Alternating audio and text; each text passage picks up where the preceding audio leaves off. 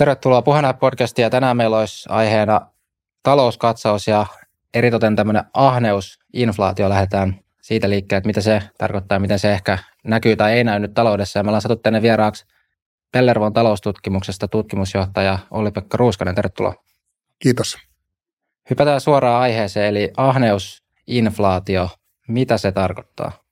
No joo, ahneusinflaatio on nyt tämmöinen aika muodikas termi, joka on tullut käyttöön sen jälkeen, kun inflaatio lähti länsimaissa hyvin voimakkaaseen nousuun. Ja se oikeastaan tulee Yhdysvalloista tämä termi, ja se tarkoittaa sitä, että yritykset käyttäisivät hyväkseen nyt tätä inflaatioympäristöä niin, että, he, että ne pystyisivät nostamaan hintoja kustannusten nousua nopeammin, eli tällä tavalla kasvattaa omia voittojaan. Aivan, eli tämä liittyy tähän kiihtyneeseen inflaatioon aika vahvasti. No joo, se on siinä yhteydessä tullut, että meillä oli pitkä ää, alhaisen inflaation ää, vaihe, mutta sitten tota, korona ensiksi ja sen jälkimainingeissa tullut kova kysyntä, sitten kun kaikki rajoitukset poistuvat, ihmiset halusivat alkaa kuluttaa, niin tota, kysyntä oli korkealla ja sitten kuitenkaan tarjonta ei pystynyt vastaa siihen nopeasti, joka johti tietysti siihen, että hinnat nousi sitä kautta. Ja sitten tähän päälle vielä tämä Ukrainan kriisi, joka sitten vaikutti erityisesti niin kuin energiahinnan nousuun, kun yritettiin päästä irti Venäjän ää, öljystä ja maakaasusta. Ja nämä yhdessä johti niin kuin hyvin voimakkaaseen tämmöiseen hintojen nopeutuneeseen nousuun. Ja, ja tässä yhteydessä sitten niin tota, alettiin myös, erityisesti tosiaan Yhdysvalloissa, keskustelemaan siitä, että oliko tämä nopea hintojen nousu nyt mahdollistanut näille yrityksille sen, että ne nostaisivatkin hintojaan ää, enemmän kuin ne kustannukset on noussut ja sillä tavalla niin kuin pyrkivät, niin kuin yritykset aina pyrkii omien voittojensa maksimointiin. Joo, tässä yhteydessä olisi varmaan myös hyvä käydä semmoinen käsite kuin hintavakaus, että mitä, miten korkea inflaatio vaikuttaa sitten hintavakauteen ja mitä yleisesti hintavakaudella tarkoittaa taloudessa. Joo, no tota, hintavakaus tarkoittaa sitä, että, että hinnat eivät muutu, ää, siis ne ainahan hinnat muuttuvat sen mukaan, että mikä siellä alla olevien sen hinnan muodostavien kustannuserien hinnat muuttuvat, mutta semmoista yleistä hintojen nousua tiettyä ää, ohjearvoa nopeammin ei tapahtuisi. Ja Euroopan keskuspankki, yleensä se on keskuspankki, joka tämän hintavakauden kriteerin asettaa. Tietysti Euroopassa Euroopan keskuspankki ja Yhdysvalloissa sitten Fed, niin Euroopassa on pidetty tätä kahta prosenttia noin keskimäärin semmoisena hintavakauden merkkinä. Eli että jos hinnat kasvavat tuossa noin kaksi prosenttia vuodessa – niin silloin voidaan ajatella, että on hintavakaus. No, tätähän ei ole nyt saavutettu, vaan inflaatio, joka on tämä hintojen ää, muutoksen nopeus, on ollut hyvin korkealla, että se on ollut tuommoista jopa 8-9 prosenttia. No nyt viime, viime aikoina se on alentunut, mutta, tota, mutta silloin ollaan hyvin kaukana tästä hintavakauden tota, tavoitteesta.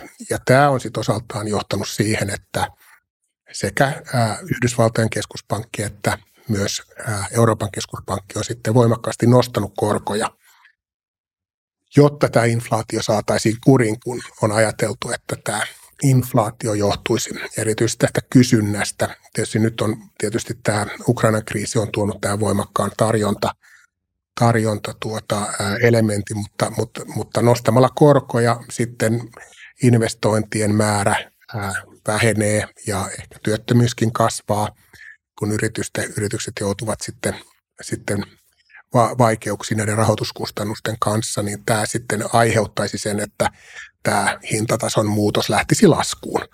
Ja, ja tämä on tämmöinen perinteinen makro taloudellinen eri rahot, monetaarisen, ra, siis rahapolitiikan tehtävä. Eli, eli sitä korkojen nostamalla yritetään sitten hillitä tätä hintojen nousua. Ja se nyt näyttää onnistuneen Yhdysvalloissa, eli siellä inflaatio on tulossa alaspäin. Myös Euroopassa nyt viime aikoina inflaatio on alentunut ja, ja näyttää siltä, että, että niin voimakkaita koronnousuja ei tarvitsisi tehdä kuin alun perin ajateltiin, mutta niitä koronnousuja nähtävästi on vielä tulossa, ainakin muutama. Eli, eli tämä tämmöinen korkojen nousun jakso ei ole vielä päättynyt. Eli Euroopan keskuspankki ei ehkä vielä katso, että tämä, tämä varsinainen tämä sykäys, tämä inflaatio olisi saatu kuriin sillä tavalla, että, että se sitten jossain vaiheessa alenisi sinne hintavakauden tasolle, mistä silloin kysyitkin. Jep, ja Euroopan keskuspankilla tämä 2 prosentin inflaatiotavoite, niin sehän taitaa olla pitkä aikaväli. Niin Joo, se on voi... pitkä aikaväli. Se voi todellakin heilahdella, että se, siinä alun perin oli niin, että se oli aika tiukka se määritelmä, mutta nyt on niin kuin sitä hieman löysennetty. Ja, tuota, ja tämä on tietysti hirveän tärkeää, että se, ne hinnat siellä taloudessa olisi vakaita, koska, koska hintamekanismi on se keskeinen tämmöisessä markkinataloudessa toimintaa ja ihmisten käyttäytymistä ohjaava, ohjaava mittari. Eli, eli ihmiset tietää hintojen muutoksen johtuvan hintavakauden olosuhteissa siitä, että nämä suhteelliset hinnat on muuttumassa, eli joku asia on ehkä kalliimpi valmistaa, jolloin sen hinta nousee – jolloin ihmiset tajuaa, että, että tämä on liian kallista mulle, mä ostan jotain korvaavaa, jolloin se kysyntä alenee. Ja sitten toisaalta se hintojen nousu kertoo sitten mahdollisille yrityksiä perustaville yrittäjille, että hei, että tuossa olisi mahdollisuus tehdä voittoja, että nyt kannattaakin perustaa sitten tämmöistä tuotetta tekevä, tekevä tota, yritys. Eli silloin se tarjonta lisääntyy, on hintaa alentava vaikutus ja myös sitten se kysyntä vähenee. Ja, ja näin ihmiset pystyy niin kuin, talous toimii sillä tavalla, että, että hintamekanismi sitten tuottaa tämmöisen niin kuin tehokkaan, tehokkaan lopputulevan talouteen. No jos tämä hintamekanismi ei toimi, niin kuin sitten inflaatio-olosuhteessa se hintojen muutoksen nopeus johtaa semmoiseen tosi ikävää tilanteeseen, että on aika vaikea vertailla sitten niitä hintoja ja kuluttajat ei myöskään siinä tilanteessa sitten välttämättä tiedä, että johtuuko tämä hinnan korotus nyt tosiaan tästä yrityksen halusta riistää heitä vai johtuuko se ihan aidosti siitä, että ne, ne tuotannon tekijät on kallistuneet. Ja siksi tämä ihmiset ei sitten pysty tämmöisessä kovin voimakkaassa inflaatiossa toimimaan niin järkevästi kuin he haluaisivat. Ja, ja jos ne hinnat muuttuvat tosi nopeasti, mitä sitten inflaatiolosuhteissa tapahtuu, niin sitten myös kuluttajilla tulee paljon kustannuksia siitä, että koko ajan joutuu katsoa, että no mikä se hinta nyt tänään oli ja paljonko se nousee ja ylipäätänsä tämmöisten pitkien sopimusten tekeminen, jossa sitten joudutaan niin kuin esimerkiksi sopimaan jonkun asian hinnasta tulevaisuudessa, niin se on paljon vaikeampaa tietysti silloin, kun ei tiedetä, että mikä se hintataso sitten tulevaisuudessa lopulta on. Eli silloin on paljon tämmöistä taloudellisen toimintaan hankaloittavaa sillä inflaatiolla. Siksi se, se tota, hintavakaus on niin hyvä asia taloudelle. Jep, mutta just se, että Euroopassa esimerkiksi 2010-luku oltiin sen 2 prosentin tavoitteen alla ja nyt ollaan menty yli, niin sitten jokuhan voisi laskea, että no pitkällä aikavälillä itse asiassa ollaan kohta lähellä sitä 2 prosenttia, mutta ei varmaan tietenkään optimaalitilanne, että se niinku heittelee siellä noin rajusti. Joo, joo, siis tosiaan niin, tota, niin, niin ää, ei se varmasti, siis mä näen ton sun ajatuksen siitä, että no, mutta sitten täytyy olla kyllä aika pitkä aikaväli. Että kyllä siinä kun ajatus on lähinnä, kyllä tämä, niin tämä, tämä taso on sellainen, että hyvin harva ajatteli, että, että, että, että tämä inflaatio nousisi näin korkealle länsimaissa, että oli paljon tämmöistä puhetta siitä, että, että tämmöinen globalisaatio ja maapalloistuminen ja, ja ylipäätänsä niin kuin maailmankaupan vapautuminen olisi johtanut siihen, että, että tämmöinen inflaation aika olisi ollut ohi – maapallolla, mutta nyt me ollaan tosiaan herätty, kiitos tämän pandemia, joka oli täysin yllättävä, odottamaton shokki, joka ravisteli koko maailmantaloutta, että sitten tämä Ukrainan sota ää, tuota, Euroopassa, niin, niin, niin herätti taas ihmiset siihen tosiasiaan, että, että tota, taloudessa asiat voi mennä vähän odottamattomastikin. Ja mitä sitten voi sanoa hinnoitteluvoimasta tämmöisessä epävakaus hintavakauden oloissa, että suosiiko se jonkinlaisia sitten toimijoita markkinoilla, että esimerkiksi sellaisia yrityksiä tai muita tahoja, joilla on sitten enemmän hinnoitteluvoimaa kuin toisilla, tai pystyykö taloustiede oikeastaan kertoa mitään kovin yleispätevää tuosta niin kuin hinnoitteluvoimasta ehkä, että minkä tyyppisillä sitten yrityksillä tai toimijoilla sitä on? No tämä on ihan, tämä on ihan taloustieteen ydintä, eli, eli oikeastaan taloustiede lähti juuri tämmöisten markkinoiden tutkimisesta ja yritysten käyttäytymisen tutkimisesta. Eli tämä on, tämä on, tätä on tosiaan useampi sata vuotta tutkittu ihan sieltä Adam Smithistä alkaen.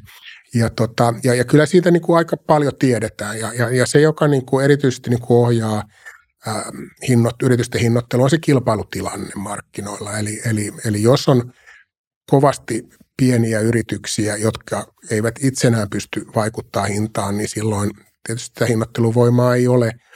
Ja, ja sillä tapauksessa yritykset niin kuin pystyvät saamaan voittoina vain sellaisen normaalin niin kuin, tota, pääoman tota, tuotto-odotuksen, mutta, tuota, mutta sitten toinen ääripäähän on monopoli, joka tarkoittaa sitä, että on vain yksi yritys ja, ja se hallitsee koko sitä markkinaa. Ja tässä tapauksessa se monopoli pystyy sitten kyllä aika tehokkaasti, tehokkaasti viemään ne pennoset sieltä kuluttajan taskusta juuri sillä tavalla, että, että käyttää tämmöistä hinnoitteluvoimaa. Ja tämän yhden yrityksen tapa, tapaus, joka on tämä monopoli, ää, ääripää ja sitten tämä täydellisen kilpailun, jota ei todellisuudessa kovinkaan paljon kyllä ole, niin siinä välissä on sitten eri näköisiä kilpailullisen markkinoiden muotoja, kuten puhutaan duopolista ja, ja, ja monopolistisesta, monopolistisesta kilpailusta. Ja, ja näillä kaikilla niin kuin on leimallista se, että, että, että he, ne pystyy niin kuin, ää, eriyttämään niitä myymiä tuotteita sillä tavalla, että kuluttaja on ehkä valmis maksaa niistä sitä täydellisen kilpailun tilannetta niin kuin korkeampaa hintaa. Ja, ja nyt mitä enemmän, mitä vähemmän niitä, niitä yrityksiä aina sillä toimialalla on, Eli mitä tota keskittyneempi se toimiala on, niin sitä enemmän niillä yrityksillä on mahdollisuus sitten vaikuttaa siihen hinnanmuodostukseen, koska ei tule kilpailija, joka, joka estää tai siis pakottaisi sitten ottamaan se huomioon niin, että sillä tavalla, että no, kohtamalla hintoja kilpailijaa korkeammalle, niin, niin asiakkaat siirtyy sille kilpailija, halvemmalle kilpailijalle. Ja, ja tämä nyt johtaa sitten tosiaan siihen, että, että tuota, että, että jos meillä on hirveän vähän kilpailua markkinoilla, niin niillä voisi ajatella, että niillä yrityksillä on niin kuin mahdollisuus tosiaan hyödyntää sitä omaa erityisasemaansa ja kiskoa niiltä kuluttajilta sitten, sitten enemmän, enemmän rahaa niistä tuotteista.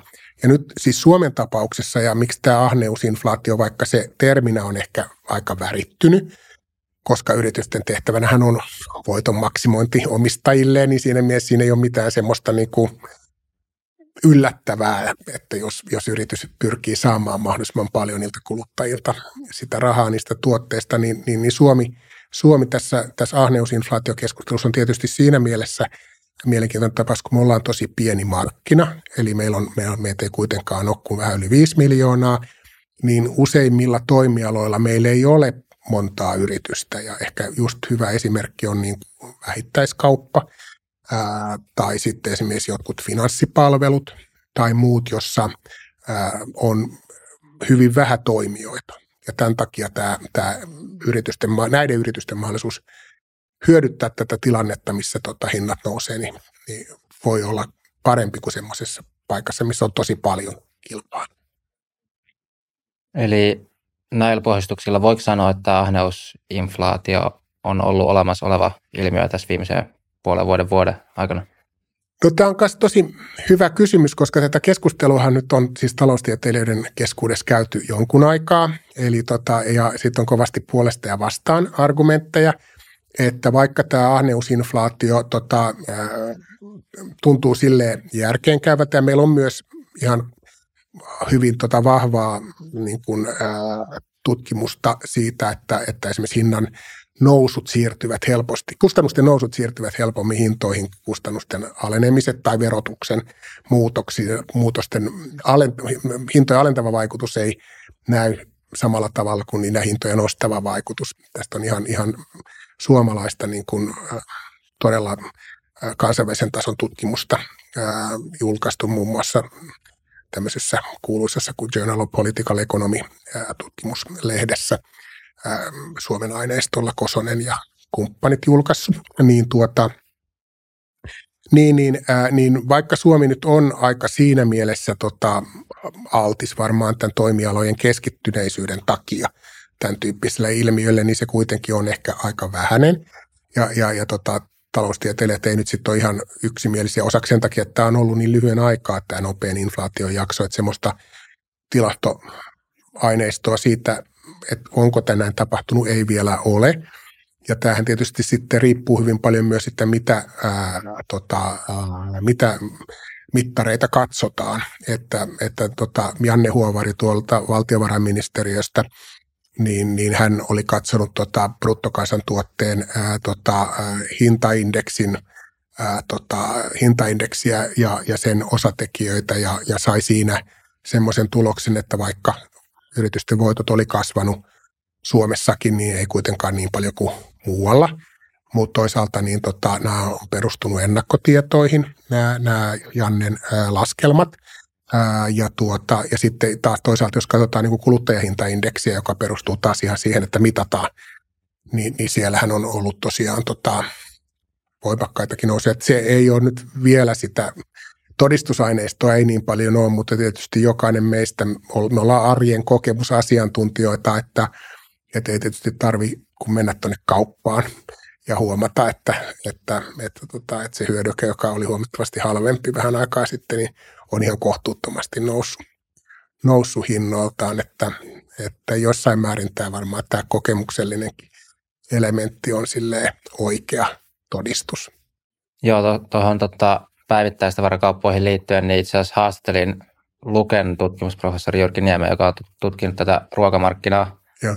Ja hän nosti siinä mun mielestä, tai semmoisen, mitä en ainakaan itse tiennyt tai ollut tullut ajatelleeksi, mutta ilmeisesti tutkimuksen valossa niin tämä Suomen ruoka, markkina itse asiassa on tosi tehokas tämän niin kuin tukkukaupan, tai tu, Suomessa tukkukauppa on järjestäytynyt tosi tehokkaasti sen takia, koska K ja S-ketju omistaa niistä niin ison osan, niin se on, ne on pystynyt ikään kuin painaa siitä koko tuotantoketjusta erittäin tehokkaan, mutta hänkin nosti kyllä sen mahdollisuudeksi, että tässä nykytilanteessa se voisi olla kuluttajan kannalta hyödyllisempää, tai että ei, ei sanonut siis varmaksi, mutta on tämmöinen mahdollisuus, että voisi olla, että olisi hajautetumpi tämä tota, päivittäistavarakauppa markkina, mutta toisaalta se, että me ollaan päästy tähän tilanteeseen, niin ilmeisesti se on Suomessa ollut hyvinkin niin kuin tehokas tähän asti. Joo, no tässä on tosiaan Jyrki Niemi asian perinpohjaisesti tuntee, kun, kun tosiaan on, on Luken tutkimusprofessori ja on meidänkin kanssa monessa monessa yhteisessä hankkeessa, että, että tota, niin, niin mä uskon, että näin on, mutta nythän lähinnä varmaan kysymys on sitten se, että kuka ne tehokkuushyödyt saa. Eli, eli siirtyykö ne halvempina hintoina kuluttajille vai, vai jäävätkö ne sinne, sinne tota, ketjuun sitten kohonneina voittoina. Että, että, tota, että se varmaan on se, se sen ylijäämä jakautuminen sitten eri markkinaosapuolten kanssa on tässä.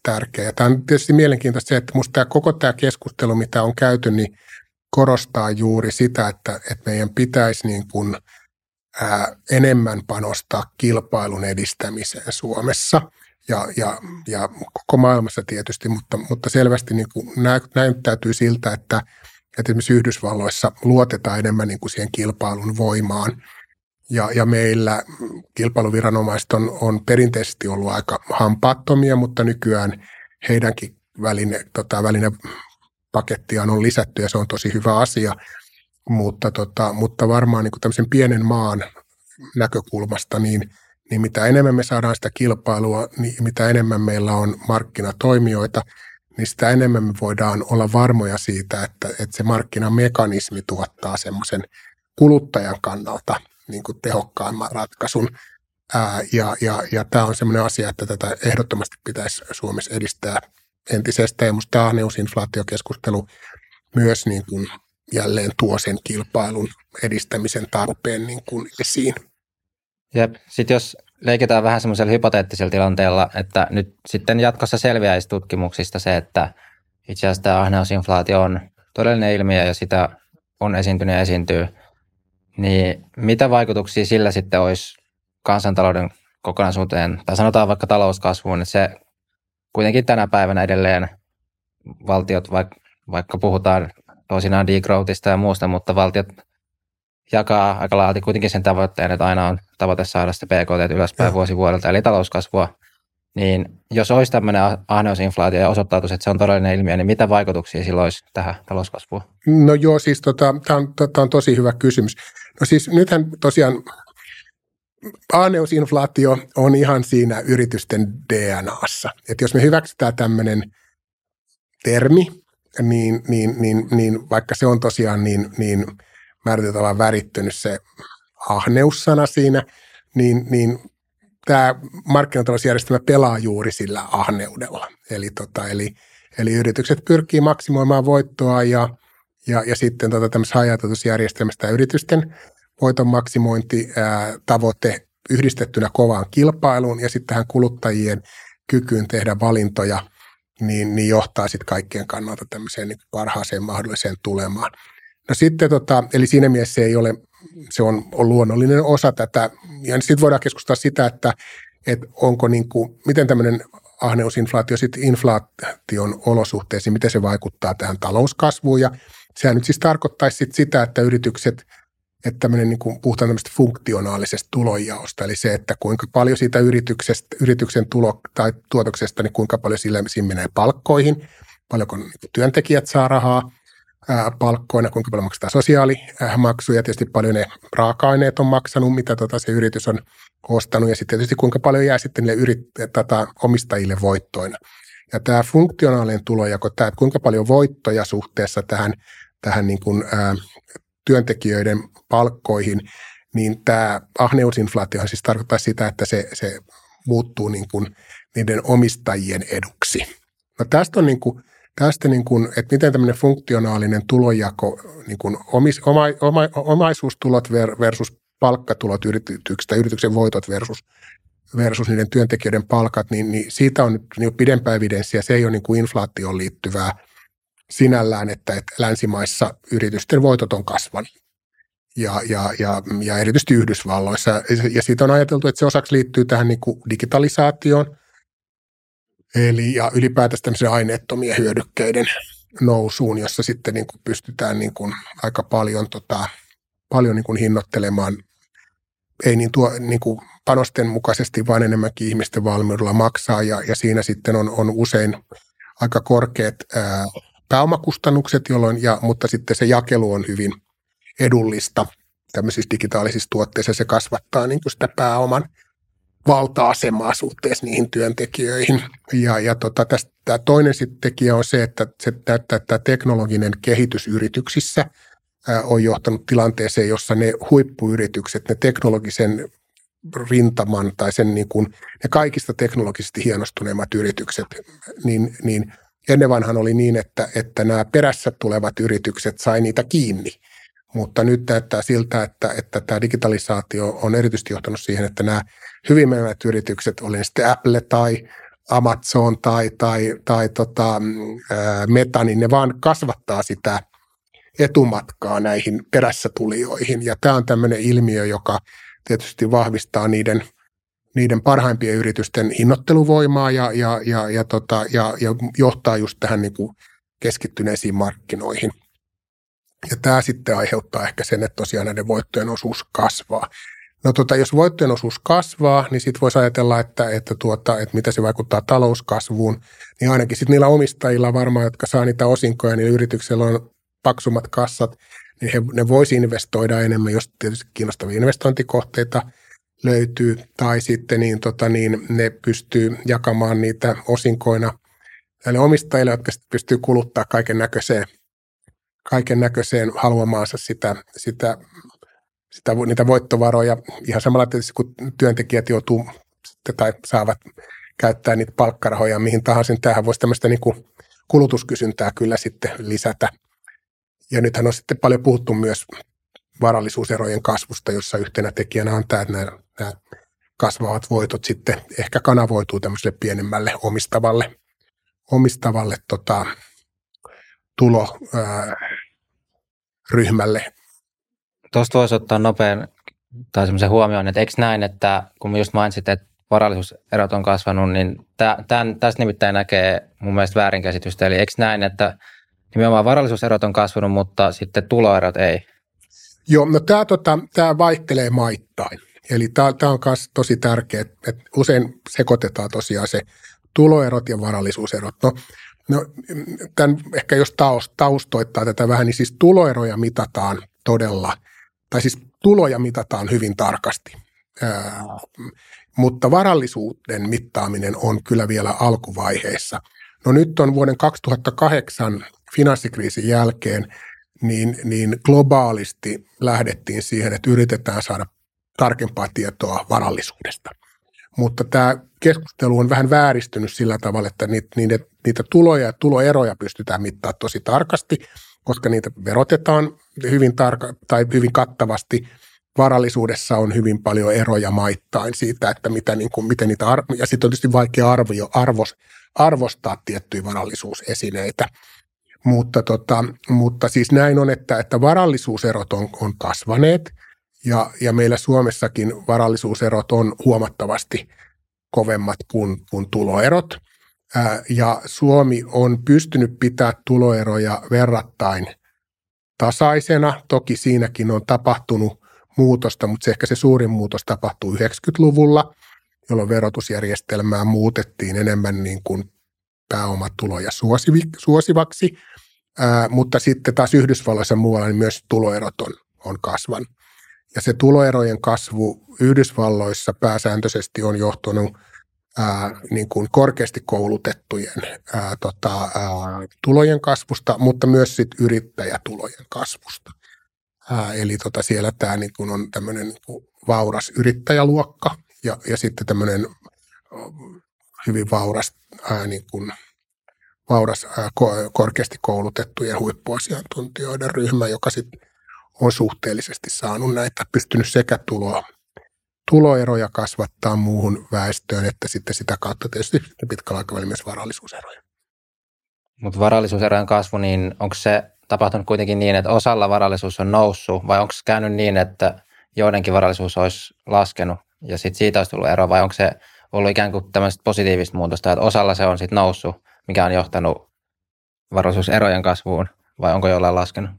Niin, no siis se, se riippuu hyvin pitkälti, että, että, että miten katsotaan, että, että esimerkiksi Suomessa niin keskeinen varallisuuselementti kotitalouksilla on asunto. Ja, ja tässä nyt on siis tapahtunut tota, muutosta sillä tavalla, että, että kasvukeskuksissa omistusasunnon ää, tota, hankkineet henkilöt nyt, nyt tähän asti, kun nyt sitten korkotason tietysti tota, nousu on johtanut vaikeuksiin myös täällä, niin on, on, on pystynyt niin kuin niiden, niiden asuntojen arvo esimerkiksi pääkaupunkiseudulla on noussut voimakkaasti ja sitten taas tämmöisissä taantuvissa ja taantuvilla alueilla, josta ihmiset muuttaa pois, niin tota, kasvukeskuksiin, niin sitten asuntojen arvot on alentunut.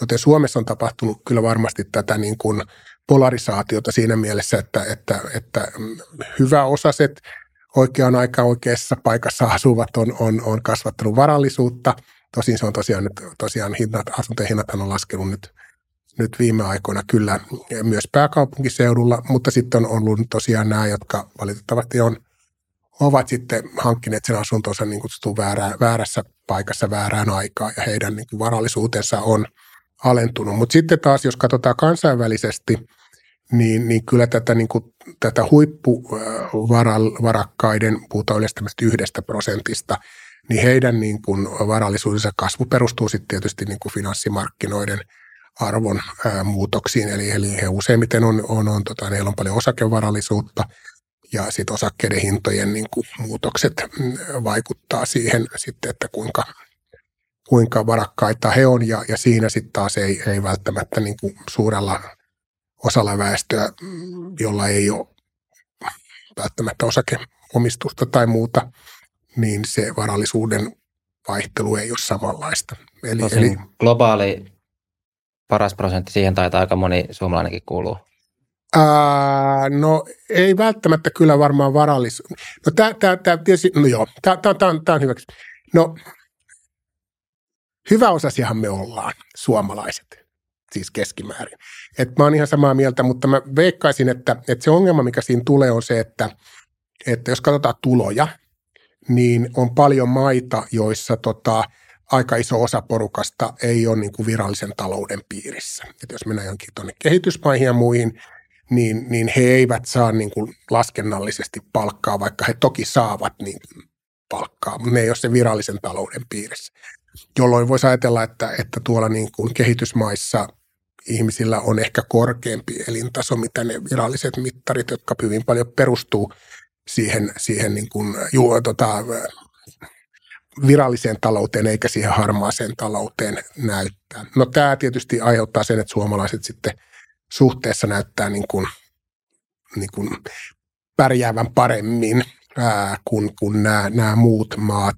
No tämähän on sama juttu sitten varallisuuden kanssa, että, tota, että et, et millä tavalla sä mittaat niin kuin joissain maissa olevaa varallisuutta. Ja tähän vaikuttaa tietysti myös sitten valuuttakurssimuutokset, jotka on aika hitaasti muuttuvia ja sitä sitten voidaan jollain niin kuin tämmöisillä ostovoimakorjauksilla yrittää, tota, yrittää sitten korjata niitä, niitä että saataisiin vertailtavuutta. Mutta, mutta joo, siis mm, mä en ehkä suomalaisia nyt eh, ehkä ihan siihen huippuprosenttiin laskisi, mutta, mutta tota, ja varsinkin jos sitten katsot, ajatellaan sillä tavalla, että osa tästä näistä tiedoista maailmanlaajuisesti niin, niin uupuu.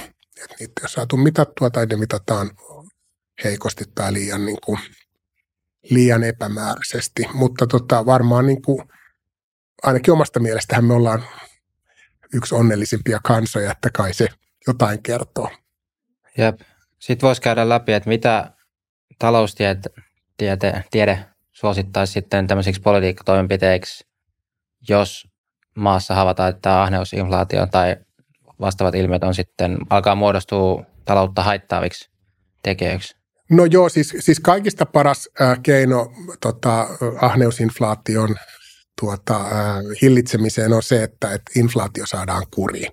Että tämä ilmiö, jos se on siinä laajuudessa, mitä jotkut väittää, niin, niin silloin tietysti se, että saataisiin tämä hintavakaus, niin se, se, silloin näille yrityksille tulisi vaikeammaksi nostaa niitä hintoja kustannusten nousua korkeammalle.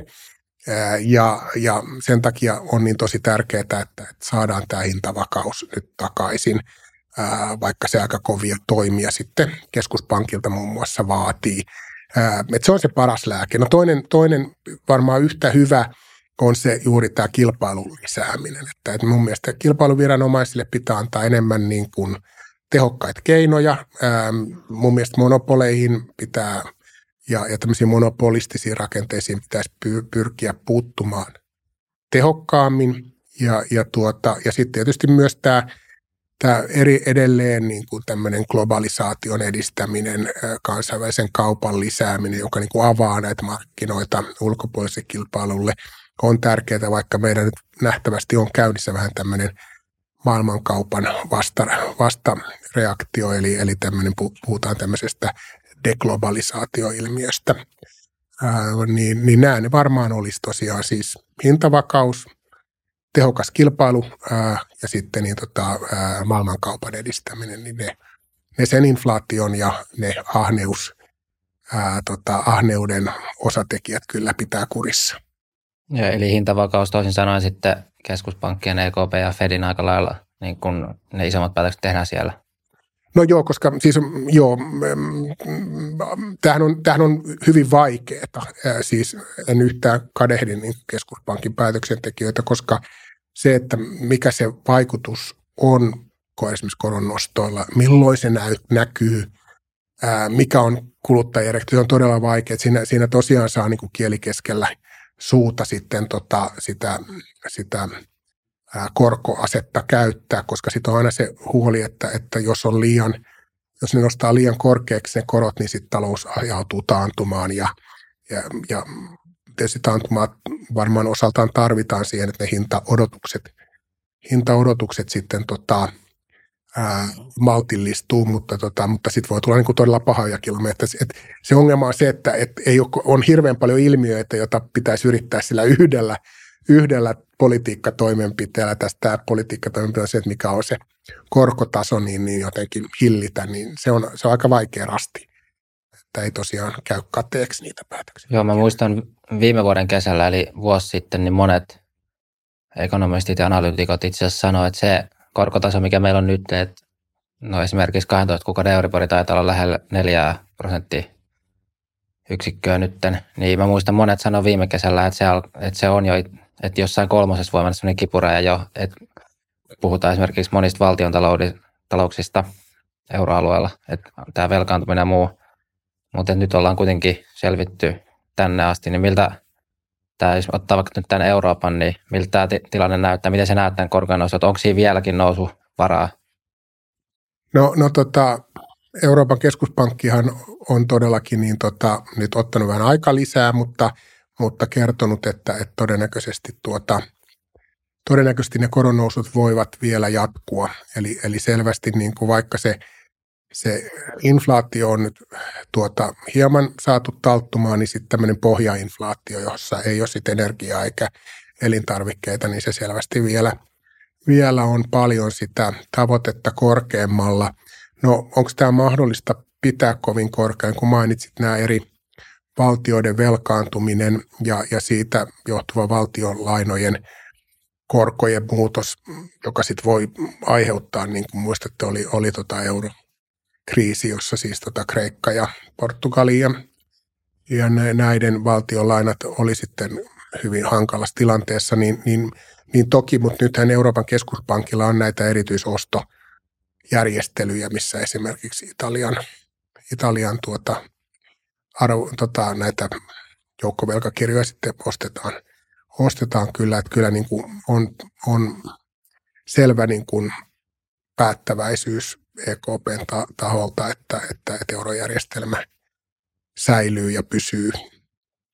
Että, että en, en usko, että tämä kriisiytyy samalla tavalla kuin silloin. Jep, että tuommoisilla paikallisilla toimilla, tai siis siinä mielessä, että just kohdistetaan sitten vaikka niihin kriisimaihin sitä osto-ohjelmaa. Ja totta kai siinä loppupeleissä tuommoisen osto-ohjelman maksajahan on sitten kaikki, kaikkien muiden maiden veronmaksajat. Kyllä, kyllä näin on, mutta tietysti se vaihtoehto siitä, että euroalue ajautuu tosi pahoihin vaikeuksiin ja euro esimerkiksi euro jollain tavalla tuhoutuu tai häviää, niin, niin on, on, on sitten taas kustannuksiltaan niin paljon korkeampi, että siinä nyt muutaman euron voi jokainen eurooppalainen veronmaksaja sitten varmaan maksaakin, ettei tällaiseen tilanteeseen jouduttaisi. Että tota, ää, mutta siinä mielessä pitää ajatella, että jos katsotaan niin kuin viimeisten 20 vuotta, niin, tuota, niin, niin kyllähän me ollaan oltu tilanteessa, jossa me ollaan saatu nauttia hyvin alhaisista koroista – No Suomessa talouskasvu on ollut vähän ei niin vahvaa kuin muissa maissa, mutta, mutta kuitenkin elintaso meilläkin on, on noussut, että, että, että nyt varmaan tulee vähän takapakkia, niin kuin kaikki ennustelaitokset, me PTT myös ollaan ennustettu tälle vuodelle, mutta sitten se ensi vuosi voisi olla jo vähän, vähän parempi. Mutta tässä tietysti taas yhtenä tekijänä on, että on paljon sellaisia tekijöitä, mille – mistä taloustieteilijät ei pysty sanoa mitään ja keskeisin niistä nyt tämä Ukrainan, Ukrainan kriisi, että miten se saadaan, saadaan hoidettua ja, ja saadaanko se hoidettua ja tapahtuuko jotain, jotain arvaamatonta, niin, niin on, on tietysti semmoinen, joka Euroopassa nyt paljon niin kuin hankaloittaa sitä näkymää siihen tulevaisuuteen. Niin onko meillä, voiko sanoa nyt, että on sumeet näkymät eteenpäin, että kun tässä on ollut näitä, jos vähän luokitteisi näitä kausia, että oli just tämä matalan korko ympäristön kausi ja sitten tuli korona ja sitten tuli tämä sota, niin ollaanko me edelleen tavallaan tässä sota talouden jälkivaiheessa vai onko tässä joku uusi näkymä tullut? No ei, kyllä me edelleen ollaan vahvasti siinä, siinä sota, sotavaiheessa, että tota, ja koska se on niin, niin jotenkin arvaamatonta, mihin suuntaan se voi kehittyä, sehän voi eskaloitua pahastikin, vaadikko kuin ydin iskun Kiovaan tai jotain niin kuin venäläisten taholta, tai sitten se voi jäätyä tämmöiseksi paikalliseksi konfliktiksi, tai sitten niin kuin toivotaan tietysti, että Ukraina voittaa. No mitä sillä vaikutuksia on Venäjälle ja, ja näin, ja Eurooppa ylipäätänsä, Ukrainan jälleenrakennus vaatii valtavat varat yhdessä tämän vihreän siirtymän, siirtymän vaatimusten kanssa, että se voi tulla valtava investointien kasvun vaihe Ukrainan kriisin lakattua ja, ja muuta, että, että meillä on niin kuin hyvinkin vaikeasti todennäköisyydeltä arvioitavia niin kuin tosi huonoja tulemia. Sitten meillä on niin kuin mahdollisuus myös niin kuin ihan mielettömän jotenkin niin kuin hyviin talouskasvua lisääviin tulemiin. Ja, ja, ja näiden niin kuin toteutumisen vaihtoehtojen todennäköisyys on niin kuin lähes mahdoton arvioida tällä hetkellä, niin siksi se on niin kovin sumea se, se näkymä tällä hetkellä. Jep, eli toisin sanoen, kun on sumea näkymä, niin sitten joillekin riskiottajille tulee hyviä tuottoja, että jos ei ole mitään konsensusta, niin silloin jotkut, ketkä onnistuu valitsemaan ikään kuin sen oikean hevosen, niin sitten voi esimerkiksi uusille yrityksille tai innovaatioille voi olla sitten isot ikään kuin kasvunäkymät, jos onnistuu valitsemaan oikein. Äh, joo, siis joo, jos, on, jos on tosiaan tuuria, että tota, et, et tietysti se on, on, on sitten uhkapeliä osaltaan, että, tota, että, että semmoista näkymää, mihin voisi niin kuin ankkoroida sen, että miksi juuri tekee tämän valinnan, niin on hyvin vähän. Toisaalta täytyy tietysti muistaa myös se, että kun puhuit näistä uusista yrityksistä, uusista innovaatioista, niin, niin tämmöinen epävarmuushan on taloudelle myrkkyä että, tota, et, et, et, se aiheuttaa juuri osaltaan sitä, että, että, että yrity, yritysten rahoittajat vaatii niin korkeampia riskipreemioita lainarahalle ja muuta. Ja tämä niin kuin itsessään sitten epävarmuus ää, tuo näiden riskilisien nousun kautta sitten semmoisen tilanteen, että ehkä investointeja ei tapahdu niin paljon tai, tai ihmiset ei uskalla ottaa niitä riskejä ja perustaa yritystä. Et, et kaikkien kannalta parastahan olisi se, että olisi mahdollisimman niin kuin – varma ja läpinäkyvä ää, tota, tilanne, niin silloin ihmiset pystyisivät tosiaan tekemään järkeviä päätöksiä ja ei olisi semmoista turhaa pelkoa, ää, joka sitten näkyy tällaisena taloudellisen epävarmuutena. Kyllä. Miten sitten Suomessa, vielä jos menee Suomeen, niin tämä yritysten kilpailu, niin olisiko jotain, mitä me Suomessa voitaisiin tässä toimintaympäristössä parantaa, jotta edistetään yritysten kilpailua ja sitä kautta talouskasvua?